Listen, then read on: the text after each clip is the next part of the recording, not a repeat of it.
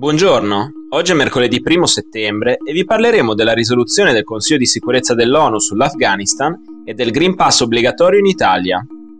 Questa è la nostra visione del mondo in 4 minuti. Dopo una riunione straordinaria del Consiglio di sicurezza, le Nazioni Unite hanno adottato una risoluzione per chiedere ai talebani di far lasciare l'Afghanistan a tutti i cittadini e stranieri che intendono farlo. Il documento, presentato nella notte di lunedì 30 agosto da Stati Uniti, Gran Bretagna e Francia, è passato con 13 voti favorevoli e l'astensione di Russia e Cina.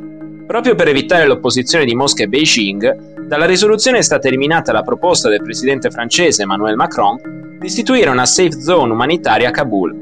L'idea di Macron, appoggiata anche da Londra, era quella di creare una zona sicura sotto il controllo dell'ONU nella capitale afghana, una zona franca da cui gestire l'evacuazione degli afghani ancora a rischio ritorsione da parte dei talebani, anche dopo il ritiro statunitense appena completato. Non è chiaro se questo progetto verrà discusso in un'altra occasione o se è stato del tutto abbandonato. Per il momento l'ONU si limita a chiedere che i talebani permettano una partenza sicura e ordinata dall'Afghanistan agli afghani e a tutti i cittadini stranieri, come recita il testo della risoluzione.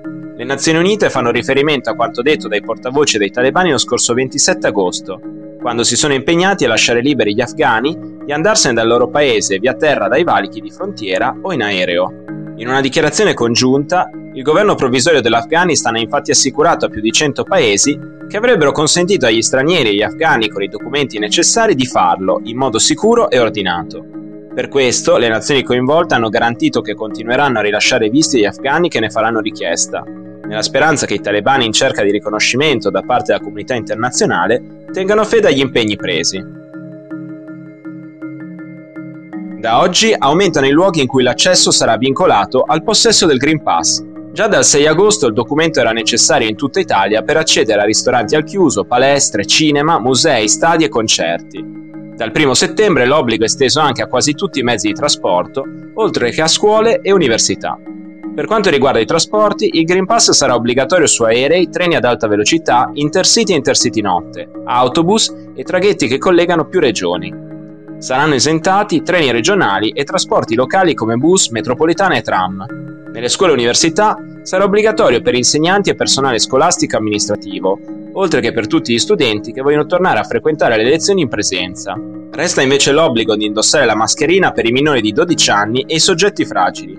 Per questi ultimi è previsto anche il tampone gratuito a carico del Ministero dell'Istruzione. La stretta, già ipotizzata a luglio, è diventata ancora più urgente per l'aumento dei casi di pazienti positivi al Covid-19 in diverse regioni italiane. Se lunedì la Sicilia è tornata in zona gialla e potrebbe passare a breve in arancione, altre sei regioni rischiano di lasciare la zona bianca. Secondo i parametri seguiti ora dal governo, da lunedì 6 settembre anche Calabria e Sardegna potrebbero tornare in zona gialla, anche Campania, Molise, Basilicata, Piemonte e provincia autonoma di Bolzano stanno registrando parametri in crescita, ma non in maniera allarmante.